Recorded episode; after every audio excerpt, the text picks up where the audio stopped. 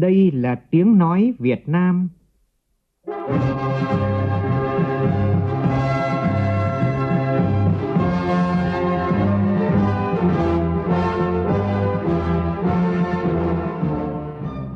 là tiếng nói Việt Nam, phát thanh từ Hà Nội, thủ đô nước Cộng hòa xã hội chủ nghĩa Việt Nam.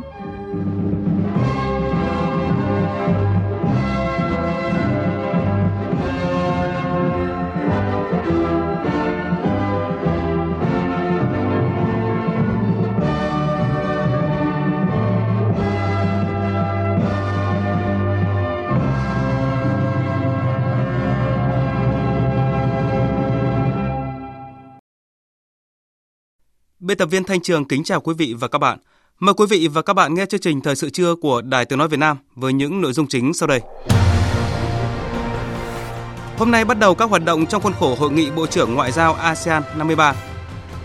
Kỷ niệm tròn 75 năm thành lập, Đài Tiếng Nói Việt Nam nhận được nhiều lời chúc mừng và đánh giá cao của các tổ chức trong nước và quốc tế. 75 năm một số mốc lịch sử và cũng mở ra một chặng đường mới đòi hỏi một hình ảnh mới thể hiện được quy mô và tầm vóc hiện đại của Đài Tiếng nói Việt Nam. Đây cũng là thông điệp trong bài viết Tiếng nói Việt Nam 75 năm thu trước vang vọng thu này của Phó Giáo sư Tiến sĩ Nguyễn Thế Kỳ, Ủy viên Trung ương Đảng, Tổng Giám đốc Đài Tiếng nói Việt Nam, Chủ tịch Hội đồng Lý luận phê bình văn học nghệ thuật Trung ương. Tòa án Nhân dân thành phố Hà Nội mở phiên tòa xét xử sơ thẩm 29 bị cáo trong vụ án đặc biệt nghiêm trọng xảy ra tại xã Đồng Tâm, huyện Mỹ Đức, làm 3 cán bộ chiến sĩ công an hy sinh. Thủ tướng Anh tuyên bố sẽ cứng rắn với Liên minh châu Âu theo kiểu Australia nếu đàm phán Brexit thất bại. Nhật Bản sơ tán khẩn cấp 1 triệu 600 nghìn người vì siêu bão Hai Sen.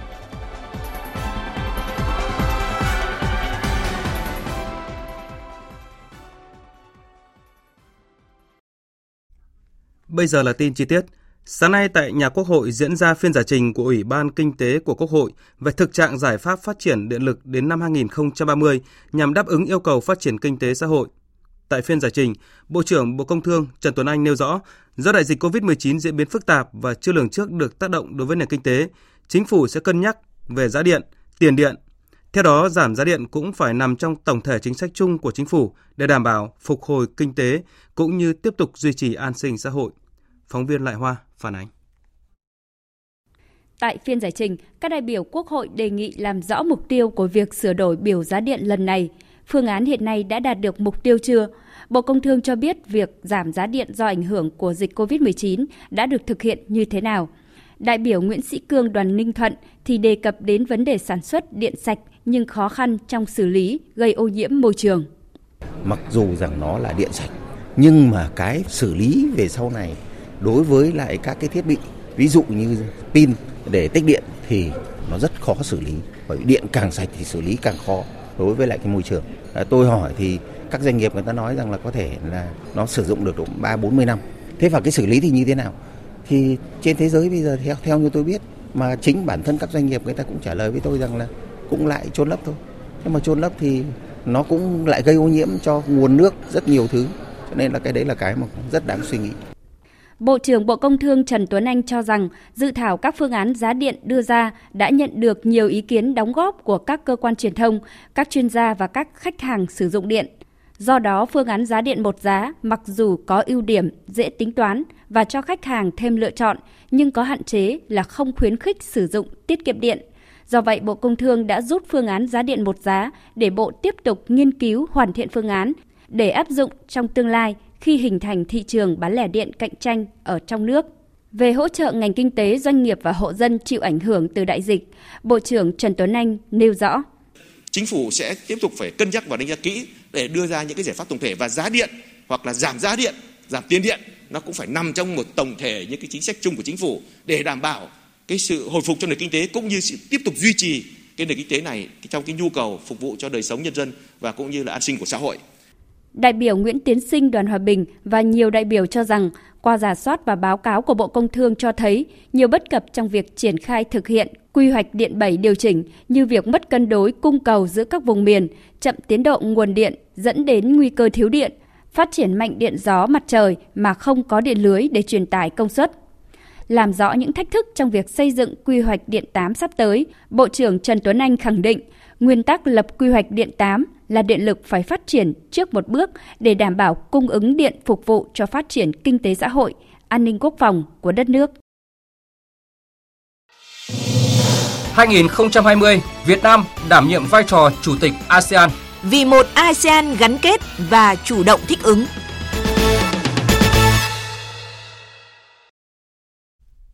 Sáng nay, Thứ trưởng Bộ Ngoại giao Nguyễn Quốc Dũng, trưởng SOM ASEAN Việt Nam chủ trì cuộc họp quan chức cấp cao ASEAN. Đây là cuộc họp mở đầu nhằm chuẩn bị cho cuộc họp Bộ trưởng Ngoại giao ASEAN lần thứ 53 và các cuộc họp liên quan diễn ra từ ngày 9 đến ngày 12 tháng 9 tới. Phóng viên Phạm Hà và Phương Hoa đưa tin. Phát biểu khai mạc hội nghị, Thứ trưởng Nguyễn Quốc Dũng chỉ rõ tình hình đại dịch COVID-19 vẫn đang diễn biến phức tạp và khó lường ở tất cả các nước trong khu vực và trên thế giới. Điều này đã khiến các hội nghị của ASEAN phải diễn ra theo hình thức trực tuyến. Tuy nhiên, dịch COVID-19 không thể khiến các nước ngừng thúc đẩy hợp tác để vượt qua các khó khăn cũng như thực hiện các chương trình ưu tiên của khối. ASEAN cần vững vàng đồng thời duy trì các cam kết và quyết tâm ứng phó với dịch bệnh cũng như các thách thức đang diễn ra trong khu vực. Thứ trưởng cũng nhấn mạnh hội nghị SOM ASEAN lần này là cơ hội để các nước thảo luận những chương trình nghị sự, chuẩn bị cho hội nghị Bộ trưởng Ngoại giao ASEAN lần thứ 53 và các hội nghị liên quan sắp tới cũng như các công việc liên quan đến việc xây dựng cộng đồng ASEAN. Thứ trưởng cho biết.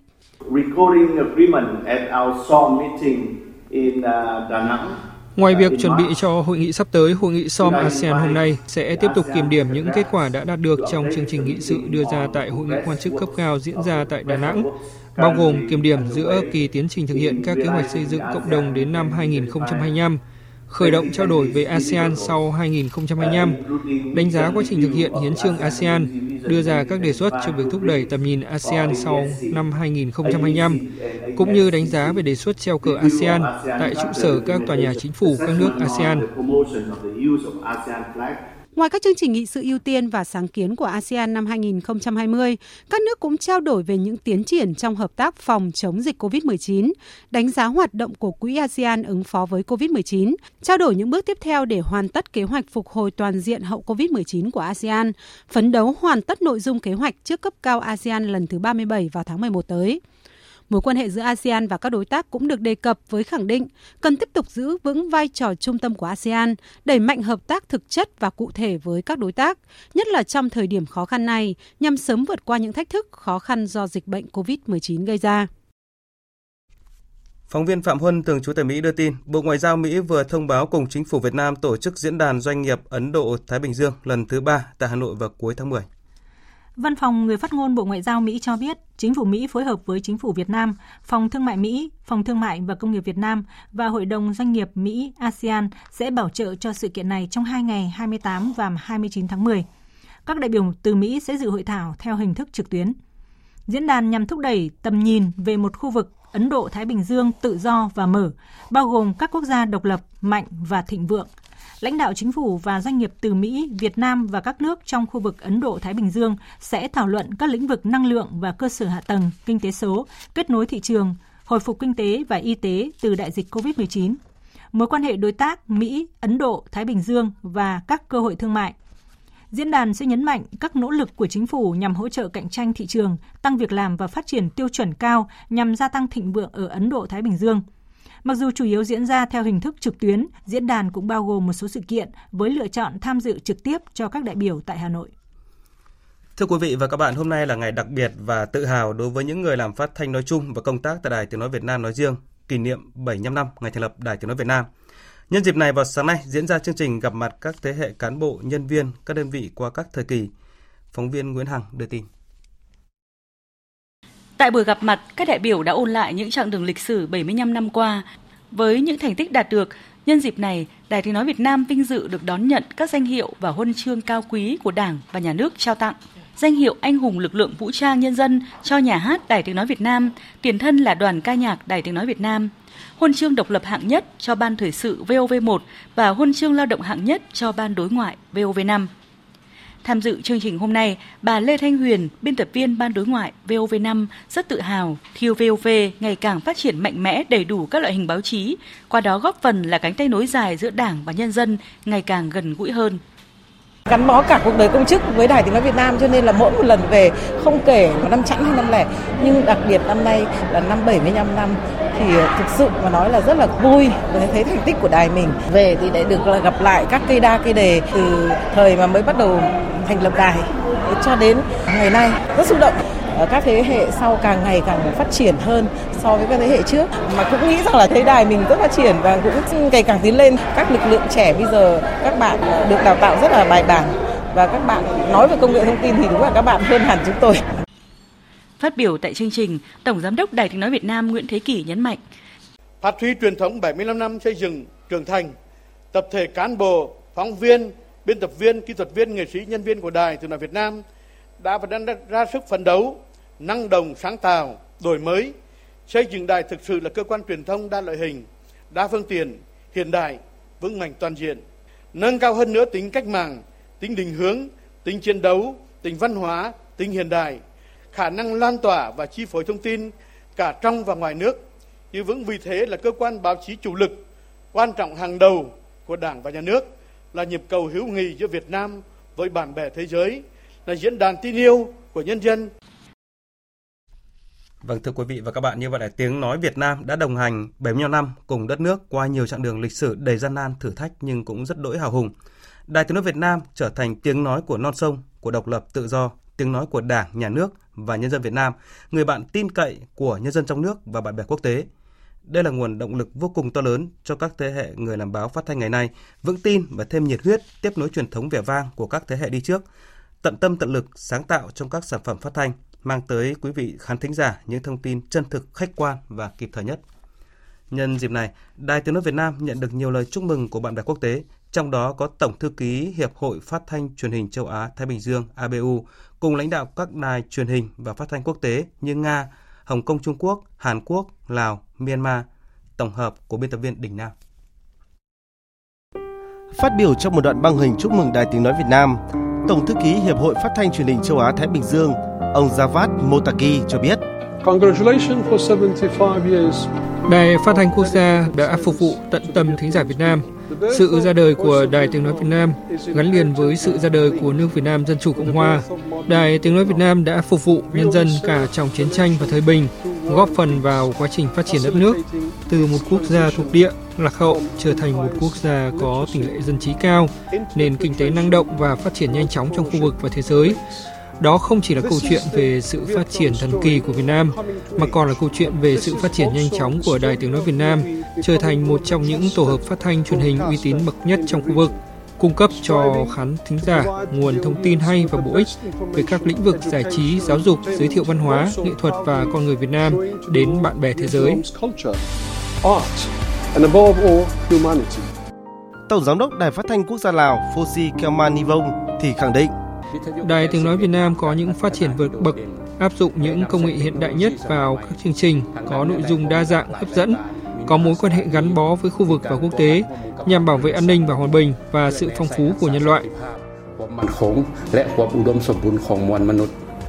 Ông Ronaldin, Tổng Giám đốc Đài Phát thanh Indonesia thì nhận định, Đài Tiếng Nói Việt Nam là một đài quốc gia lớn mạnh, cung cấp thông tin một cách tốt nhất tới thính giả trong và ngoài nước.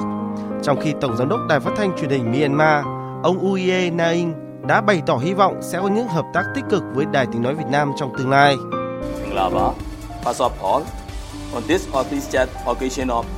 Cũng là thành viên Hiệp hội Phát thanh Truyền hình Châu Á Thái Bình Dương, chúng tôi hy vọng vào các hợp tác ý nghĩa sâu rộng và tích cực giữa hai đài trong tương lai.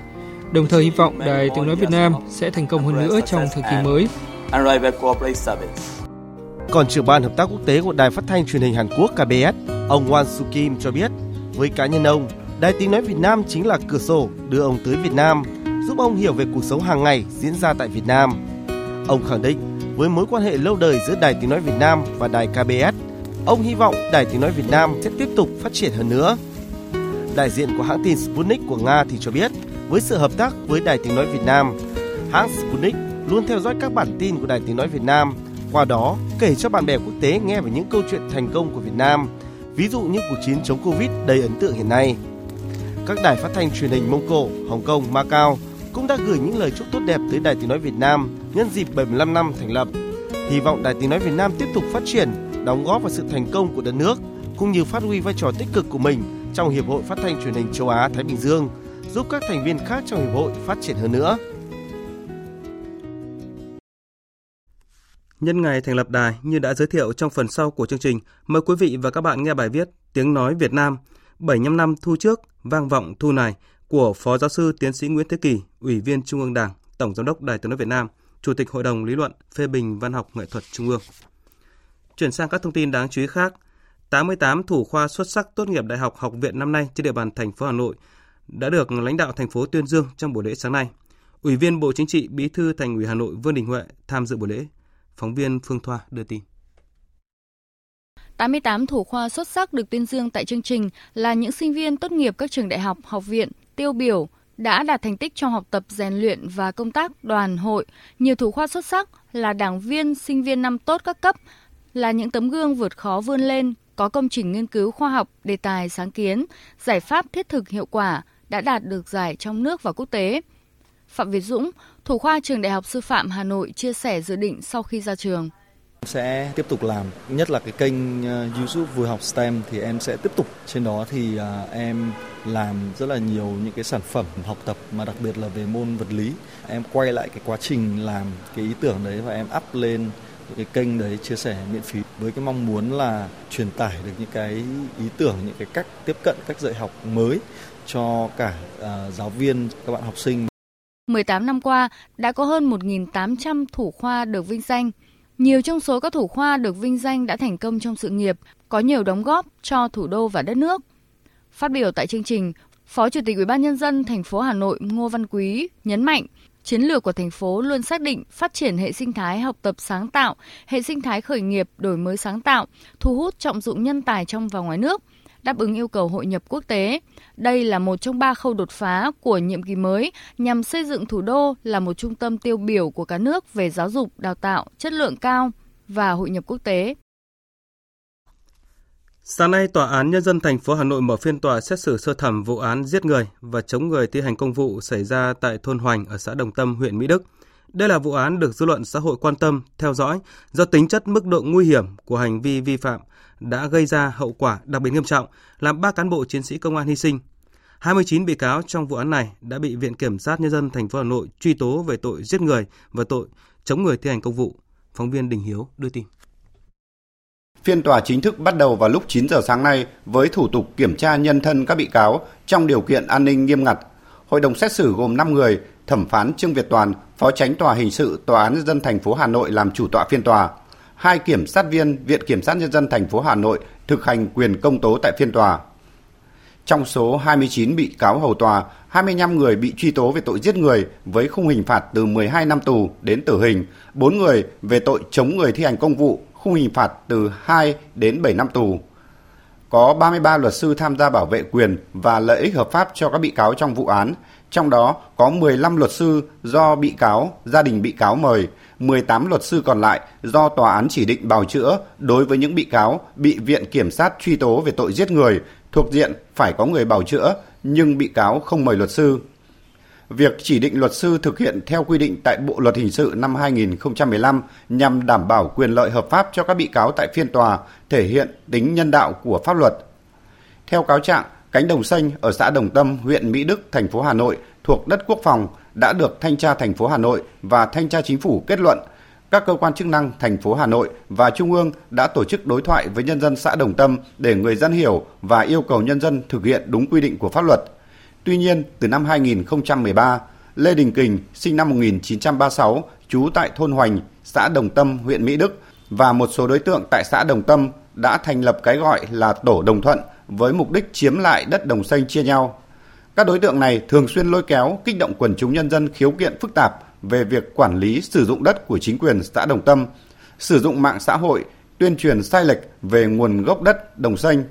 Dạng sáng ngày 9 tháng 1 năm 2020, khi lực lượng công an đến chốt cổng làng thôn Hoành xã Đồng Tâm để bảo vệ mục tiêu theo kế hoạch, thì bị các đối tượng chống đối, dùng gạch, đá, bom xăng, dao bầu tấn công, khiến ba cán bộ chiến sĩ công an là Nguyễn Huy Thịnh, Phạm Công Huy, Dương Đức Hoàng Quân bị rơi xuống hố ở gần nhà đối tượng Lê Đình Kình.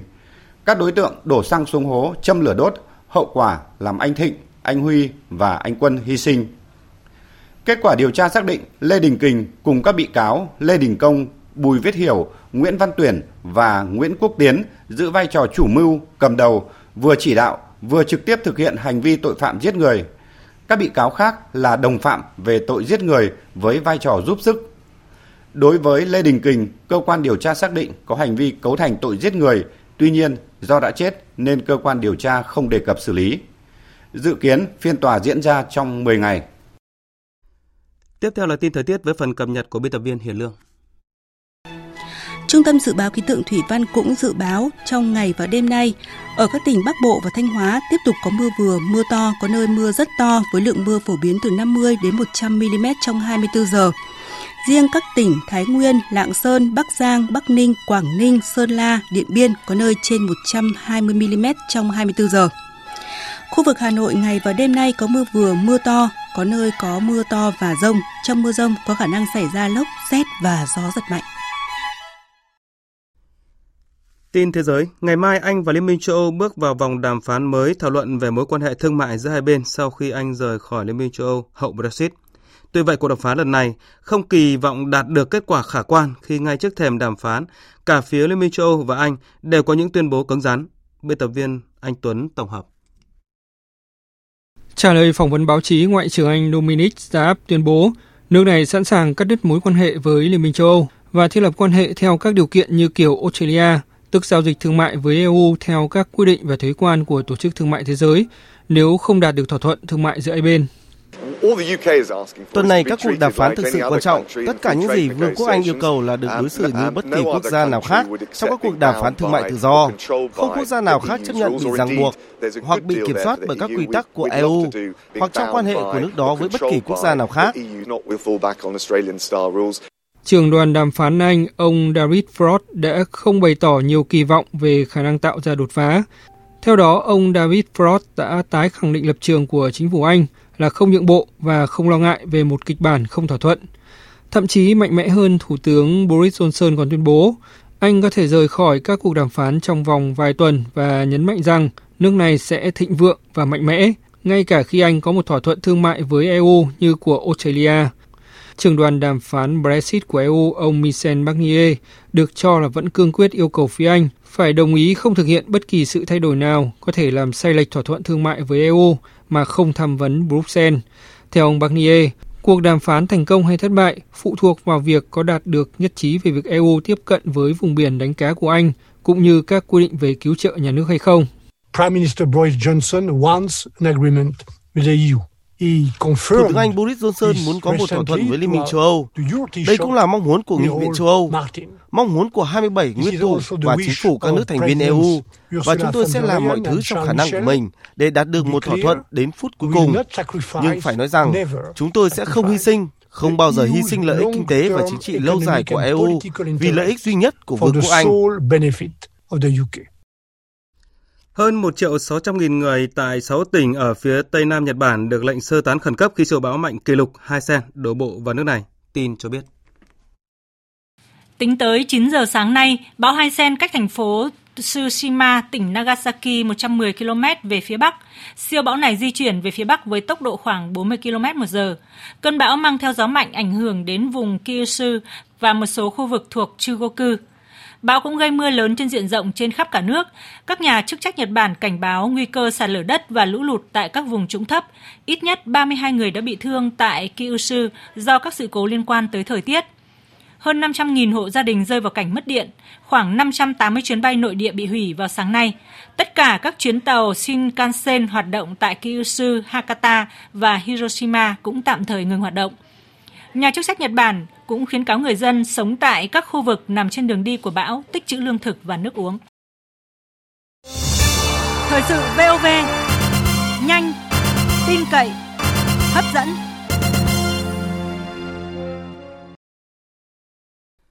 Thưa quý vị và các bạn, hôm nay đúng kỷ niệm 75 năm ngày thành lập Đài Tiếng nói Việt Nam.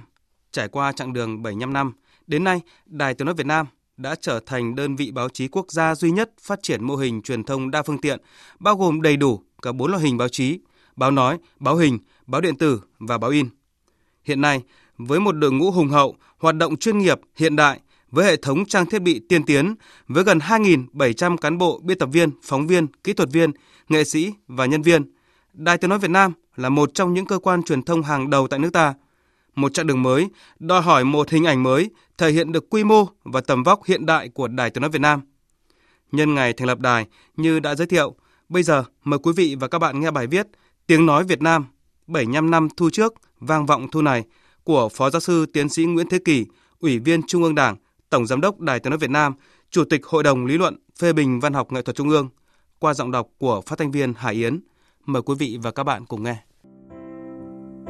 Ta đi trên đường Hà Nội rực rỡ chiến công, đường thanh thang ba đình lịch sử, đường tấp nập hoàn kiếm đông xuân, nghe nao nức trong lòng. Trong những ngày mùa thu của tháng 8 này, đi đến dãy phố hàng cây con đường nào của thủ đô Hà Nội, nhất là đứng trước quảng trường Ba Đình lịch sử, qua hồ gươm xanh biếc mấy ngàn năm, đứng trước nhà hát lớn hào hoa hay ngắm nhìn ngôi nhà hai tầng cổ kính số 2 phố Ngô Quyền, xưa là Bắc Bộ Phủ. Đến với các địa danh gắn liền với thời kỳ trứng nước của Đài Tiếng Nói Việt Nam ở số 4 Đinh Lễ, số 4 Phạm Ngũ Lão, 128C Đại La, Bạch Mai. Ở đâu cũng nhớ về, cũng chạm đến ký ức hào hùng và xúc động của những ngày cách mạng mùa thu 75 năm trước. Từ nửa cuối tháng 8 năm 1945, trên đường từ chiến khu Việt Bắc về Hà Nội chuẩn bị tổng khởi nghĩa, Bác Hồ đã căn dặn các đồng chí cùng đi rằng sau khi giành được chính quyền, lập xong chính phủ mới, nhà nước mới, thì một trong những công việc quan trọng đầu tiên là phải lập cho được đài phát thanh quốc gia. Nhiệm vụ rất trọng đại và cần kíp, nhưng thực hiện khó vô cùng. Dưới sự chỉ đạo trực tiếp của Bác Hồ, của các đồng chí Xuân Thủy, Trần Huy Liệu và Bộ Thông tin Tuyên truyền, mấy trí thức yêu nước trẻ như Trần Kim Xuyến, Trần Lâm, Chu Văn Tích, Nguyễn Văn Tình, Nguyễn Dự, Lê Quang Lân và một số người khác hăng hái bắt tay gây dựng đài phát thanh quốc gia từ hai bàn tay trắng. Máy móc thiết bị chủ yếu nhặt nhạnh chắp vá tận dụng, có cái mua từ hàng đồng nát. Chuẩn bị kế hoạch từ ngày 22 tháng 8 đến ngày 31 tháng 8, hai máy phát sóng phát thanh đi vào phát thử. Rồi thì cái công việc vác đá vá trời đó cũng đi đến đích. Ngày 2 tháng 9 năm 1945, bộ phận kỹ thuật mạnh dạn dùng máy phát 300W truyền thử trực tiếp lễ tuyên ngôn độc lập từ quảng trường Ba Đình.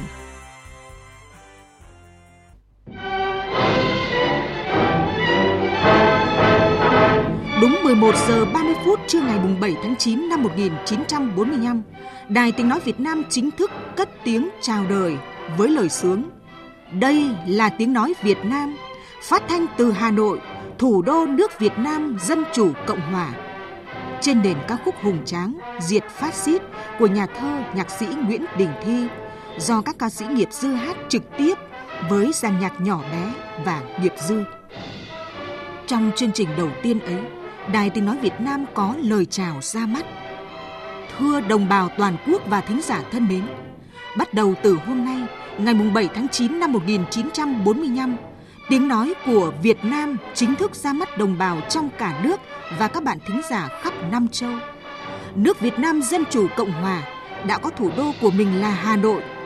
Và hôm nay, cất tiếng nói chính nghĩa của mình, đấu tranh cho nền độc lập non trẻ vừa giành lại.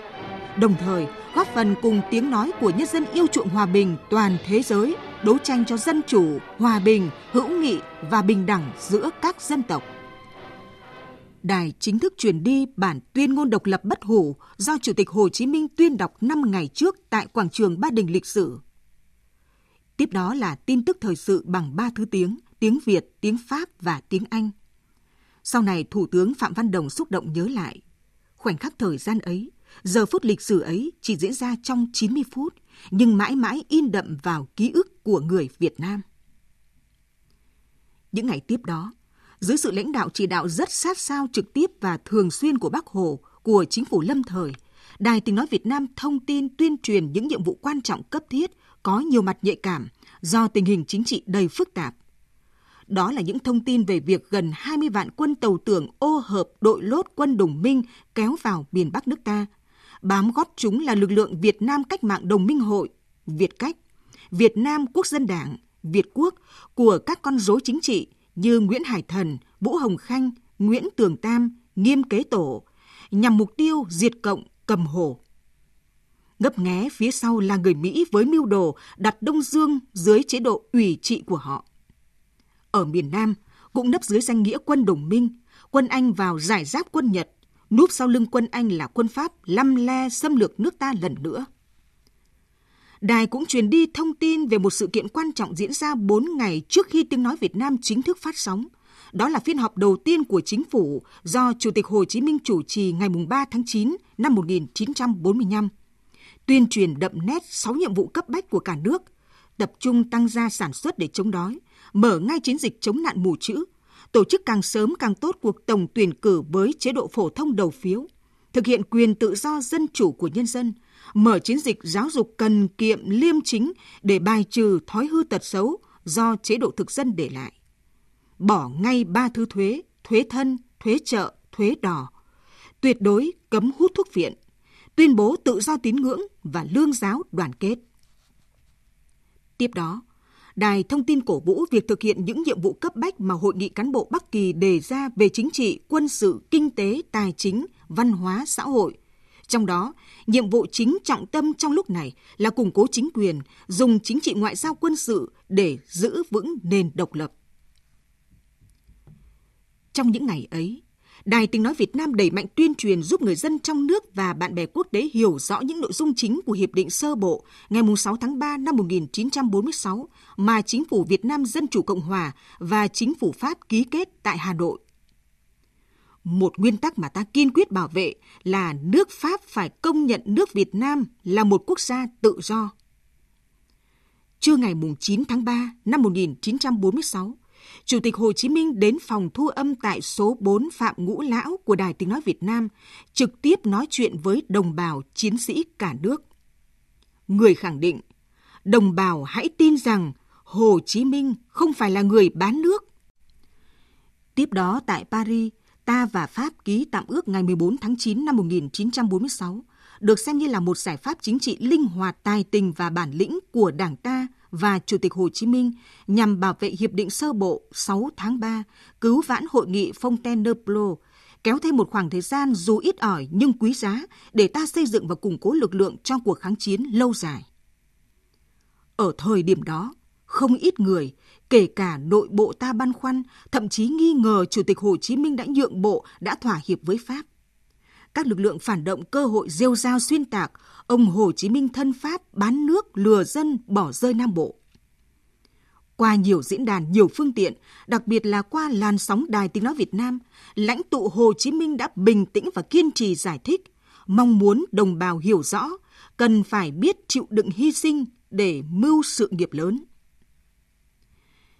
Như nhận định chính xác của Đảng ta và Bác Hồ, xâm lược Pháp tiếp tục gây hấn và tỏ rõ sự hung hãn manh động và lúc 0 giờ ngày 23 tháng 9 năm 1945, quân Pháp nổ súng đánh chiếm Sài Gòn, mở đầu cuộc xâm lược nước ta lần thứ hai. Vào lúc 1 giờ sáng ngày 24 tháng 9, Đài Tiếng Nói Việt Nam là cơ quan ngôn luận đầu tiên phát sóng truyền lệnh Nam Bộ kháng chiến. Không đầy hai ngày sau, Chủ tịch Hồ Chí Minh qua làn sóng của đài gửi bức thư cho đồng bào Nam Bộ khẳng định quyết tâm sắt đá với đồng bào chiến sĩ miền Nam anh dũng kiên cường đi trước về sau. Vận nước thế nước như ngàn cân treo sợi tóc. Trong tình thế nước sôi lửa bỏng, Đảng ta và Chủ tịch Hồ Chí Minh vẫn đặt chọn niềm tin son sắt ở nhân dân. Cuộc tổng tuyển cử bầu quốc hội đầu tiên của nước Việt Nam Dân Chủ Cộng Hòa được tiến hành ngày 6 tháng 1 năm 1946. Những ngày đó, cán bộ phóng viên Đài Tiếng Nói Việt Nam đã bám sát sự lãnh đạo chỉ đạo của cấp trên, coi trọng lực lượng cộng tác viên khắp ba miền để tuyên truyền cổ động cho cuộc tổng tuyển cử.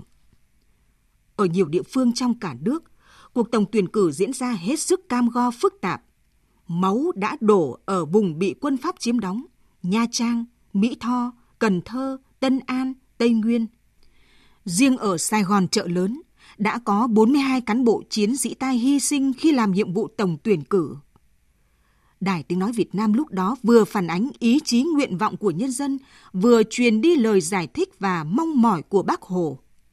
Hễ là người muốn lo việc nước thì đều có quyền ra ứng cử, hễ là công dân thì đều có quyền đi bầu cử, không chia gái trai giàu nghèo tôn giáo, nòi giống, giai cấp, đảng phái. Hễ là công dân Việt Nam thì đều có hai quyền đó. Nhiều bản tin bài viết của đài nêu rõ, cuộc tổng tuyển cử thực sự trở thành ngày hội của quần chúng với khoảng 90% tổng số cử tri đi bỏ phiếu. Cả nước bầu được 333 đại biểu quốc hội. Vì độ phủ sóng của Đài Phát thanh Quốc gia lúc đó còn hạn hẹp, để đồng bào Nam Bộ đón nghe được tiếng nói của chính phủ và bác Hồ. Đài Tiếng Nói Nam Bộ như cánh tay nối dài của Đài Tiếng Nói Việt Nam đã ra đời ngày 1 tháng 6 năm 1946. Chương trình đầu tiên của Đài Phát thanh Nam Bộ phát ngày 1 tháng 6 năm 1946 tại đình làng Thọ Lộc, làng Tôn Đính, huyện Sơn Tịnh, tỉnh Quảng Ngãi với lời sướng Đây là tiếng nói Nam Bộ, tiếng nói đau đớn, tiếng nói căm hờn, tiếng nói chiến đấu trên nền nhạc mandolin bài Thanh niên hành khúc. Đài còn có tên gọi khác là Đài Tiếng Nói Đồng Tháp 10 hay Đài Tiếng Nói Miền Nam Việt Nam. Ở miền Bắc, ngày 22 tháng 10 năm 1946, Chủ tịch Hồ Chí Minh sau chuyến công cán đặc biệt tới Pháp đã về đến Hải Phòng. Lãnh đạo đài quyết định tường thuật trực tiếp và lưu động cuộc đón tiếp Bác Hồ và hành trình của bác từ đất cảng về thủ đô Hà Nội. Chỉ một ngày sau, ngày 23 tháng 10 năm 1946, Chủ tịch Hồ Chí Minh nói chuyện trực tiếp với đồng bào cả nước trên làn sóng tiếng nói Việt Nam về tạm ước ngày 14 tháng 9 năm 1946. Dù chính phủ và nhân dân Việt Nam đã bằng tất cả thiện trí và nỗ lực cứu vãn nền hòa bình, nhưng thực dân Pháp quyết gây chiến. Chúng tiến hành các cuộc thảm sát ở Hải Phòng và Hà Nội, đòi tước vũ khí của quân đội Việt Nam Chiến tranh chống quân xâm lược Pháp nổ ra vào đêm 19 tháng 12 năm 1946 tại thủ đô Hà Nội. Vào lúc 20 giờ ngày 19 tháng 12 năm 1946, bằng hiệu lệnh phát đi từ trạm phát thanh Bạch Mai, đồng bào chú ý, đồng bào chú ý, cuộc kháng chiến toàn quốc đã bắt đầu. Cả dân tộc bước vào cuộc kháng chiến thần thánh chống Pháp. Đêm hôm đó, trên căn gác xếp nhỏ làng Vạn Phúc, Hà Đông, Chủ tịch Hồ Chí Minh đã viết lời kêu gọi toàn quốc kháng chiến. Sáng ngày 20 tháng 12, tại hang trầm, xã Phụng Châu, huyện Trương Mỹ, tỉnh Hà Tây, Đài Tiếng Nói Việt Nam tiếp tục có niềm vinh dự lớn là cơ quan báo chí đầu tiên được phát sóng lời kêu gọi toàn quốc kháng chiến của người. Cũng tại đây, Đài đã ghi âm lời của người gửi đồng bào và chiến sĩ Nam Bộ vẫn địa chỉ thân thuộc đó. Đêm giao thừa Tết Đinh Hợi năm 1947, Bác Hồ trực tiếp đọc thơ chúc Tết đồng bào chiến sĩ cả nước và kiều bào ta ở nước ngoài trên sóng Đài Tiếng Nói Việt Nam. Cờ đỏ sao vàng tung bay trước gió, tiếng kèn kháng chiến vang dậy non sông. Toàn dân kháng chiến, toàn diện kháng chiến. Trí ta đã quyết, lòng ta đã đồng, tiến lên chiến sĩ, tiến lên đồng bào, Sức ta đã mạnh, người ta đã đông, trường kỳ kháng chiến, nhất định thắng lợi, thống nhất độc lập, nhất định thành công. Cũng tại sự kiện lịch sử này, Bác Hồ đã căn dặn cán bộ, phóng viên, kỹ thuật viên, phát thanh viên của đài. Đài phát thanh là công cụ hết sức quan trọng của Đảng, Chính phủ để chỉ đạo và động viên nhân dân cả nước trường kỳ kháng chiến và chọc thủng bức màn bưng bít của địch nhằm cô lập ta.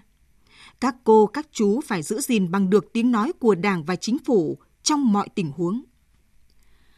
Bác Hồ cũng viết tặng sư trụ trì chùa Trầm mấy dòng chữ trang trọng trên giấy hồng điều. Kháng chiến tất thắng, kiến quốc tất thành. Trong 9 năm kháng chiến chống thực dân Pháp xâm lược, Đài Tiếng Nói Việt Nam di chuyển 14 lần dưới sự truy đuổi, đánh phá gắt gao của quân Pháp qua nhiều địa điểm khác nhau ở Hà Nội, Hà Tây, Phú Thọ, Bắc Cạn, Tuyên Quang. Một niềm vinh dự tự hào lớn lao của cán bộ, phóng viên, biên tập viên, kỹ thuật viên, nghệ sĩ, nhân viên Đài Tiếng Nói Việt Nam là được Bác Hồ đến thăm và làm việc 6 lần. người ân cần dặn dò động viên khen ngợi cán bộ nhân viên của đài. Điều đặc biệt nữa là ở bên Bác từ thuở mới dựng nên nhà nước Dân Chủ Cộng Hòa cho đến trốn rừng sâu Việt Bắc, khi về lại thủ đô Hà Nội, cho đến trước phút từ giã cõi đời. Bác Hồ luôn có tiếng nói Việt Nam bên cạnh. Ông Trần Viết Hoàn, vốn là cán bộ cận vệ của bác, sau này là giám đốc khu di tích Chủ tịch Hồ Chí Minh tại Phủ Chủ tịch, kể lại. Bác Hồ có ba chiếc đài. Chiếc thứ nhất bác đặt ở phòng ngủ do Việt Kiều ở Thái Lan gửi về nước biếu bác. Ngày nào cũng vậy, cứ 5 giờ sáng và buổi tối từ 19 giờ đến 21 giờ, bác mở để nghe tin tức. Một chiếc đài khác do lưu học sinh ở Hungary tự lắp ráp gửi về biếu bác, được đặt trên chiếc bàn nhỏ ở phòng ăn tại nhà 54. Mỗi khi ăn cơm, bác lại mở chiếc đài này. Còn chiếc đài thứ ba là chiến lợi phẩm do các chiến sĩ miền Nam thu được từ kẻ địch ở trận Phước Thành gửi đồng chí Nguyễn Văn Hiếu kính biếu người khi ra thăm miền Bắc, được bác đặt tại nhà 67. Hàng ngày nhìn thấy đài là bác như thấy được đồng bào chiến sĩ ở miền Nam. Nhà thơ Tố Hữu từng viết, bác nghe từng bước trên tiền tuyến, lắng mỗi tin mừng tiếng súng xa. Đó chính là những lúc bác nghe tình hình và tin thắng trận từ miền Nam và cả tin tức trong nước thế giới qua làn sóng thân thương của tiếng nói Việt Nam. Ông Trần Quốc Hoàn kể tiếp, một lần đồng chí Tố Hữu đến thăm bác, thấy bác đang xem tài liệu mà vẫn để đài nói bên cạnh, liền thưa và đề nghị, cháu xin tắt đài để bác đọc tài liệu. Bác Hồ ân cần nói lại, cũng như chú đi làm về, vẫn có người cười nói vui vẻ, cứ để đài cho nhà thêm vui. Một đêm, đã khuya lắm rồi. Chú cảnh vệ thấy trên nhà sàn đèn đã tắt, chắc bác đã ngủ mà đài vẫn nói. Chú cảnh vệ liền leo lên các bậc cầu thang, nhẹ nhàng đến gần chiếc đài của bác và tắt máy. Từ chiếc giường đơn sơ vọng lên tiếng của bác. Cứ để đài nói như thế chú ạ, để đêm hôm vẫn có tiếng người. Có lần bác nghe đài tiếng nói Việt Nam, trước lúc kết thúc bản tin, phát thanh viên nhà đài chào người nghe. Bản tin của chúng tôi đến đây là hết. Thân ái, chào các đồng chí và các bạn. Bác Hồ dí dỏm chào lại. Thân ái, chào các cô các chú. Mọi người ngồi cạnh bác cùng vui cười. Đài Tiếng Nói Việt Nam, người con yêu dấu của cách mạng tháng 8 năm 1945 đã bước vào độ tuổi 75 cùng nhà nước Cộng hòa xã hội chủ nghĩa Việt Nam. Dưới sự lãnh đạo của Đảng Quang Vinh và Bắc Hồ vĩ đại, Đài đã anh dũng sáng tạo phấn đấu và chiến đấu kiên cường, lập nên những chiến công hiển hách, trở thành người bạn gần gũi tin yêu của mọi người mọi nhà, cả trong và ngoài nước. Đảng, Nhà nước đã phong tặng Đài Tiếng Nói Việt Nam các danh hiệu cao quý, huân chương sao vàng, huân chương Hồ Chí Minh, huân chương độc lập hạng nhất, anh hùng lực lượng vũ trang nhân dân, anh hùng lao động, huân chương lao động hạng nhất và nhiều phần thưởng cao quý khác. Các đơn vị ra đời từ đài hoặc là thành viên của đài như Đài Phát thanh Nam Bộ được khen tặng huân chương kháng chiến chống Pháp hạng nhất, Đài Phát thanh Giải phóng, Trung tâm Kỹ thuật Phát thanh, Đoàn ca nhạc Đài Tiếng Nói Việt Nam, nay là Nhà hát Đài Tiếng Nói Việt Nam, được phong tặng danh hiệu Anh hùng lực lượng vũ trang nhân dân. Ban Thời sự được phong tặng danh hiệu Anh hùng lao động thời kỳ đổi mới.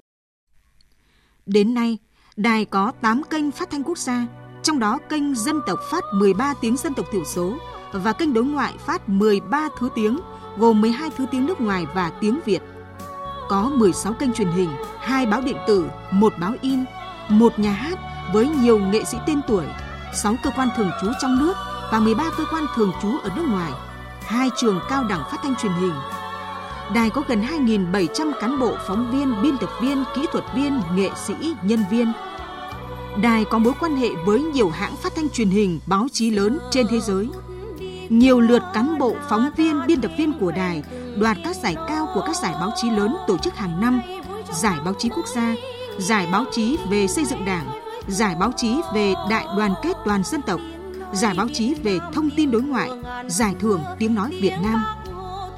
Đài tổ chức thành công nhiều cuộc liên hoan phát thanh toàn quốc, tổ chức các hội thảo khoa học cấp quốc gia, mua bản quyền tường thuật trực tiếp và tổ chức nhiều sự kiện văn hóa thể thao âm nhạc lớn vị thế, thương hiệu và uy tín của Đài Tiếng Nói Việt Nam không ngừng được củng cố, nâng cao ở trong nước, khu vực và thế giới.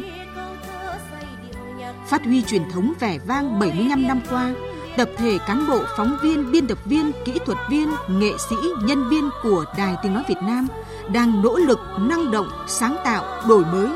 Xây dựng đài thực sự là cơ quan truyền thông đa loại hình, đa phương tiện, hiện đại, vững mạnh toàn diện. Nâng cao hơn nữa tính cách mạng, tính định hướng, tính chiến đấu, tính văn hóa, tính hiện đại. Nâng cao hơn nữa khả năng lan tỏa và chi phối thông tin cả trong và ngoài nước – giữ vững vị thế là cơ quan báo chí chủ lực quan trọng hàng đầu của Đảng, nhà nước, là nhịp cầu, là diễn đàn tin yêu của nhân dân, góp phần xứng đáng vào công cuộc xây dựng và bảo vệ Tổ quốc, tất cả vì dân giàu, nước mạnh, dân chủ, công bằng, văn minh. Giờ phút đi qua là ta thêm quen từng tiếng nói. Ngày vui trong nắng mới nghe âm tình quê khơi với câu hò. Tiếng nói Việt Nam, tiếng của ngàn xưa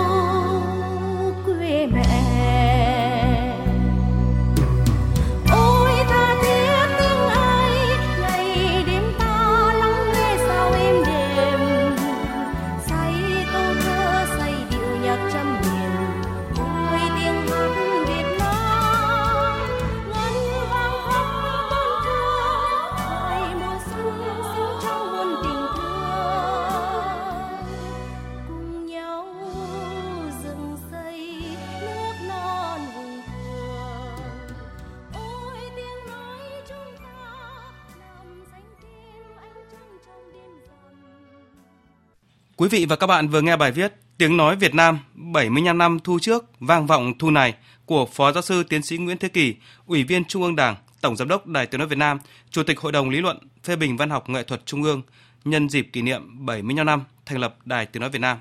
Trong phần tiếp theo của chương trình là trang tin đầu tư tài chính và trang tin thể thao. Trang tin đầu tư tài chính.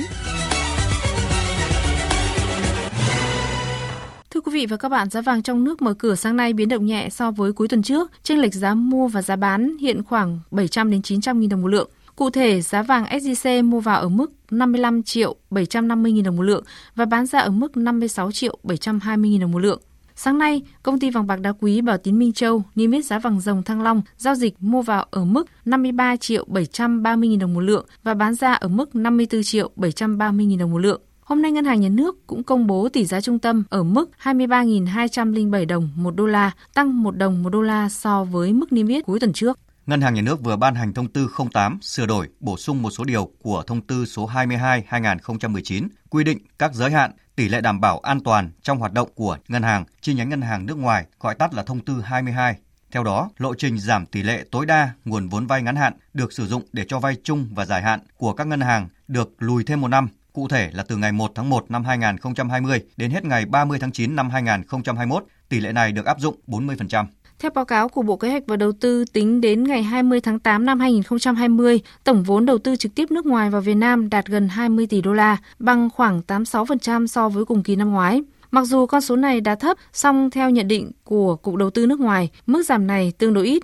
Nhằm phục vụ nhu cầu đi lại, giao thương, khôi phục sản xuất, kinh doanh, từ hôm nay 7 tháng 9 đến hết ngày 10 tháng 9, mỗi ngày Vietnam Airlines sẽ khai thác một chuyến khứ hồi giữa Hà Nội Đà Nẵng, khởi hành từ Hà Nội lúc 16 giờ 05 và từ Đà Nẵng lúc 18 giờ 05. Một chuyến khứ hồi giữa thành phố Hồ Chí Minh Đà Nẵng khởi hành từ thành phố Hồ Chí Minh lúc 16 giờ 05 và từ Đà Nẵng là lúc 18 giờ 20 phút. Phiên giao dịch đầu tuần diễn ra khá tích cực ngay từ những phút mở cửa. Kỳ vọng dòng tiền đổ vào các quỹ hoán đổi danh mục nội đã tác động không nhỏ tới tâm lý đầu tư. Kết thúc phiên giao dịch sáng nay, VN Index đạt 904,86 điểm, HNX Index đạt 125,7 điểm. Thưa quý vị và các bạn, thị trường chứng khoán vừa chứng kiến phiên giao dịch khởi sắc của nhóm cổ phiếu chứng khoán trong ngày cuối tuần qua. Tuy nhiên, theo một số chuyên gia chứng khoán, nhóm cổ phiếu này chỉ phù hợp cho các giao dịch đầu tư trung hạn, đón báo cáo tài chính quý 3. Vậy, thị trường giao dịch tuần mới này có diễn biến như thế nào? Phóng viên Đài Tiếng Nói Việt Nam có cuộc trao đổi với chuyên gia chứng khoán Lê Ngọc Nam, Phó trưởng phòng phân tích tư vấn đầu tư, công ty chứng khoán Tân Việt. Thưa ông, nhìn một cách tổng thể thì thị trường chứng khoán trong nước đã có một tuần giao dịch không tồi. VN Index thì vượt qua ngưỡng 900 điểm và vẫn giữ được cái mốc này. Đặc biệt là thanh khoản thì vẫn duy trì khá tốt. Vậy theo ông tuần mới này thì thị trường có tiếp tục duy trì được đà lạc quan để tiến đến mốc mới hay là sẽ rằng co quanh mốc 900 điểm? Tuần vừa qua thị trường tiếp tục có một tuần tăng điểm và mức tăng độ khoảng 2,6%. Đây là tuần thứ năm liên tiếp thị trường tăng điểm. Và cái tháng 8 vừa rồi cũng là một tháng có khá là nhiều các điểm tích cực. Thì chung tháng 8 thì thị trường đã tăng đến 10,5% thanh khoản của tháng 8 đã quay trở lại với mức tương đương của tháng 6 và hiện tại thì chúng ta thấy là index vẫn đang trong xu hướng tăng tôi mặc dù hiện tại chúng ta thấy trong cái cả một quãng thời gian dài biên index tăng xung quanh ngưỡng 900 điểm là một ngưỡng không dễ để có thể vượt qua ngay lập tức tôi nhận thấy rằng là có vẻ như mức độ phân hóa của thị trường có thể diễn ra tương đối là mạnh trong một đến hai tuần tới và rất có thể là thị trường sẽ có những nhịp điều chỉnh nhất định. Vâng, Khối ngoại thì đã có những tín hiệu khởi sắc khi trở lại trạng thái mua dòng mạnh sau 7 phiên bán dòng liên tiếp. Vậy để theo ông tín hiệu này có gì đáng lưu ý ạ? Tôi thấy rằng khối ngoại trong cả cái quãng thời gian vừa qua vẫn giao dịch tương đối là trầm lắng. Ở tuần trước thì họ cũng bán dòng khoảng 1.200 tỷ. Họ có động thái là mua vào. Tuy nhiên nếu xét về mặt bằng chung thì cũng chưa có nhiều sự biến động tích cực lắm. Tuy vậy thì đối với một số các nhóm cổ phiếu riêng biệt thì lại có diễn biến tương đối là tốt. Ví dụ như một vài các vị ETF liên tục mua vào, đặc biệt là nhóm Diamond, tức là nhóm cổ phiếu mà có tỷ lệ sở hữu nước ngoài đã chạm trần thì các dòng tiền nó vẫn đang tập trung vào các quỹ ETF như thế. Vâng thưa ông, nhóm cổ phiếu chứng khoán sau một thời gian giao dịch khá trầm lắng thì đã có chuyển động tích cực hơn ở phiên cuối tuần qua. Đang chú ý là nhiều mã tăng trần. Vậy ông đánh giá như thế nào về nhóm cổ phiếu chứng khoán ở thời điểm hiện tại? Tôi ờ, cho rằng xu hướng chung của năm nay mặc dù thanh khoản tăng có lẽ là cũng chỉ tăng được khoảng 10 đến 20 phần trăm. Các đồng tiền mang tính chất ngắn hạn đối với các cổ phiếu chứng khoán trong cái giai đoạn vừa qua có thể sẽ không được giải và đối với chung của thị trường thì hiện tại chúng ta thấy rằng là mặc dù thanh khoản tăng những cái cơ hội đầu tư đối với các cái mã blue chip là tương đối hạn chế. Và dòng tiền chủ yếu là tập trung vào các cái mã cổ phiếu vốn hóa bé hơn. Do đó thì để cho triển vọng của thị trường mà quay lại ngưỡng 1.200 còn khá là xa. Và nếu mà như vậy thì các mã cổ phiếu chứng khoán cũng có thể sẽ cần phải khá là nhiều thời gian để quay lại được cái mức giao dịch của những năm 2018 2019 Vâng, à, xin cảm ơn ông.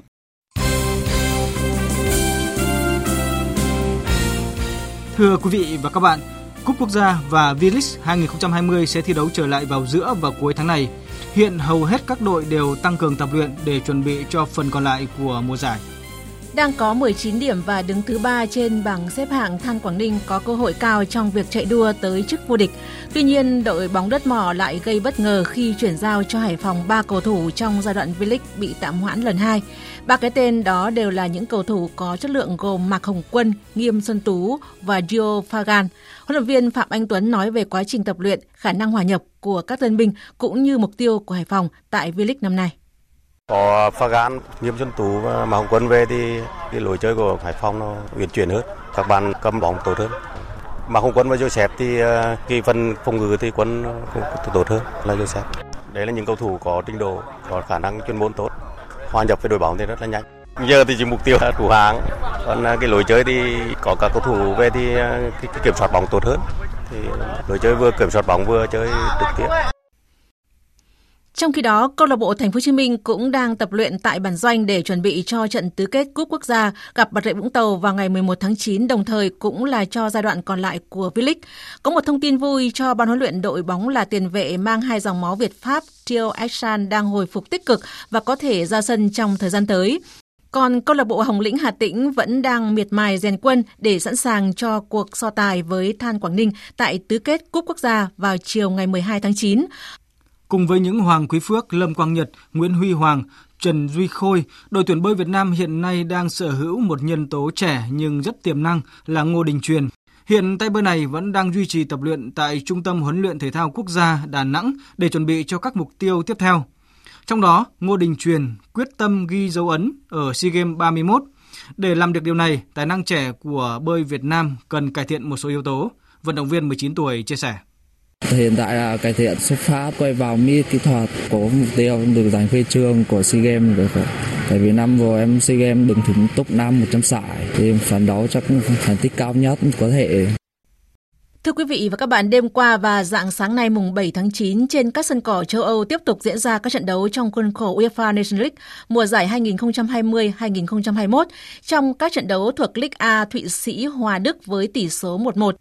Trong khi Tây Ban Nha thắng đậm Ukraine 4-0, hiện Tây Ban Nha được 4 điểm sau 2 trận đứng đầu bảng này. Tiếp theo, Ukraine 3 điểm, Đức 2 điểm và Thụy Sĩ 1 điểm.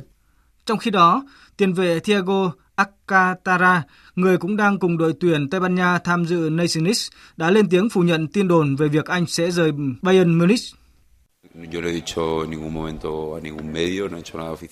Tôi chưa bao giờ có tuyên bố chính thức nào với truyền thông rằng tôi sẽ rời Bayern Munich.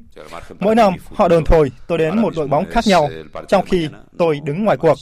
Tôi không muốn nói thêm điều gì về việc đó vào lúc này cả. Điều đó không tốt cho tôi, cho câu lạc bộ và cho đội tuyển quốc gia. Tay vợt số 1 thế giới Novak Djokovic đã phải dừng bước ở vòng 4 đơn nam US Open 2020 trước Pablo Carreno Busta theo cách không ai ngờ tới. Cụ thể, tình huống xảy ra khi Djokovic bị dẫn trước 5-6 ngay trong set đầu tiên ở vòng 4 trước Pablo Carreno Busta. Sau khi bị mất điểm, tay vợt người Serbia rút quả bóng từ trong túi ra và dùng vợt đập nó về phía cuối sân. Quả bóng bất ngờ bay trúng cổ họng của một trọng tài biên. Sau đó, vị trọng tài biên bước ra khỏi sân và được điều trị y tế. Sau ít phút hội ý, tổ trọng tài đã quyết định loại tay vợt số 1 thế giới và sự thắng cho Pablo Gran Busta. Như vậy, đây là kỳ Grand Slam đầu tiên kể từ Roland Garros 2004 không có một ai trong bộ ba Federer, Nadal, Djokovic góp mặt ở vòng bán kết.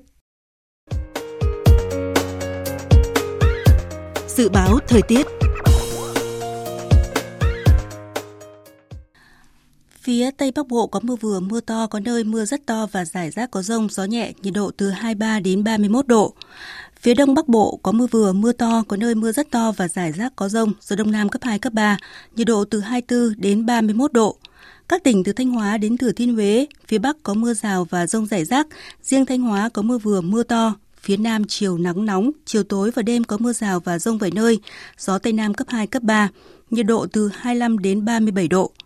Các tỉnh ven biển từ Đà Nẵng đến Bình Thuận, chiều nắng, phía Bắc có nắng nóng, chiều tối và đêm có mưa rào và rông vài nơi, gió Tây Nam cấp 2, cấp 3, nhiệt độ từ 25 đến 36 độ. Khu vực Tây Nguyên và Nam Bộ có mưa rào và rông vài nơi, riêng chiều tối và tối có mưa rào và rông rải rác, cục bộ có mưa vừa, mưa to, gió Tây Nam cấp 2, cấp 3, nhiệt độ từ 20 đến 34 độ. Khu vực Hà Nội có mưa vừa, mưa to, có nơi mưa rất to và rải rác có rông, gió Đông Nam cấp 2, cấp 3, nhiệt độ từ 25 đến 30 độ. Dự báo thời tiết biển, vùng biển Bắc Vịnh Bắc Bộ có mưa rào và rải rác có rông, tầm nhìn xa từ 4 đến 10 km, gió Nam đến Đông Nam cấp 4. Vùng biển Nam Vịnh Bắc Bộ, khu vực Bắc và giữa Biển Đông, khu vực quần đảo Hoàng Sa thuộc thành phố Đà Nẵng có mưa rào và rông rải rác, tầm nhìn xa trên 10 km, giảm xuống từ 4 đến 10 km trong mưa, gió Nam cấp 3, cấp 4. Vùng biển từ Quảng Trị đến Quảng Ngãi có mưa rào và rông vài nơi tầm nhìn xa trên 10 km, gió Tây Nam đến Nam cấp 3, cấp 4. Vùng biển từ Bình Định đến Ninh Thuận có mưa rào và rông vài nơi tầm nhìn xa trên 10 km, gió Tây Nam đến Nam cấp 4. Vùng biển từ Bình Thuận đến Cà Mau có mưa rào và rông rải rác tầm nhìn xa trên 10 km, giảm xuống từ 4 đến 10 km trong mưa, gió Tây Nam cấp 4. Vùng biển từ Cà Mau đến Kiên Giang, khu vực quần đảo Trường Sa thuộc tỉnh Khánh Hòa có mưa rào và rông rải rác, tầm nhìn xa trên 10 km giảm xuống từ 4 đến 10 km trong mưa, gió nhẹ. Khu vực Vịnh Thái Lan có mưa rào và rông rải rác, tầm nhìn xa trên 10 km giảm xuống từ 4 đến 10 km trong mưa, gió Tây Nam cấp 3, cấp 4.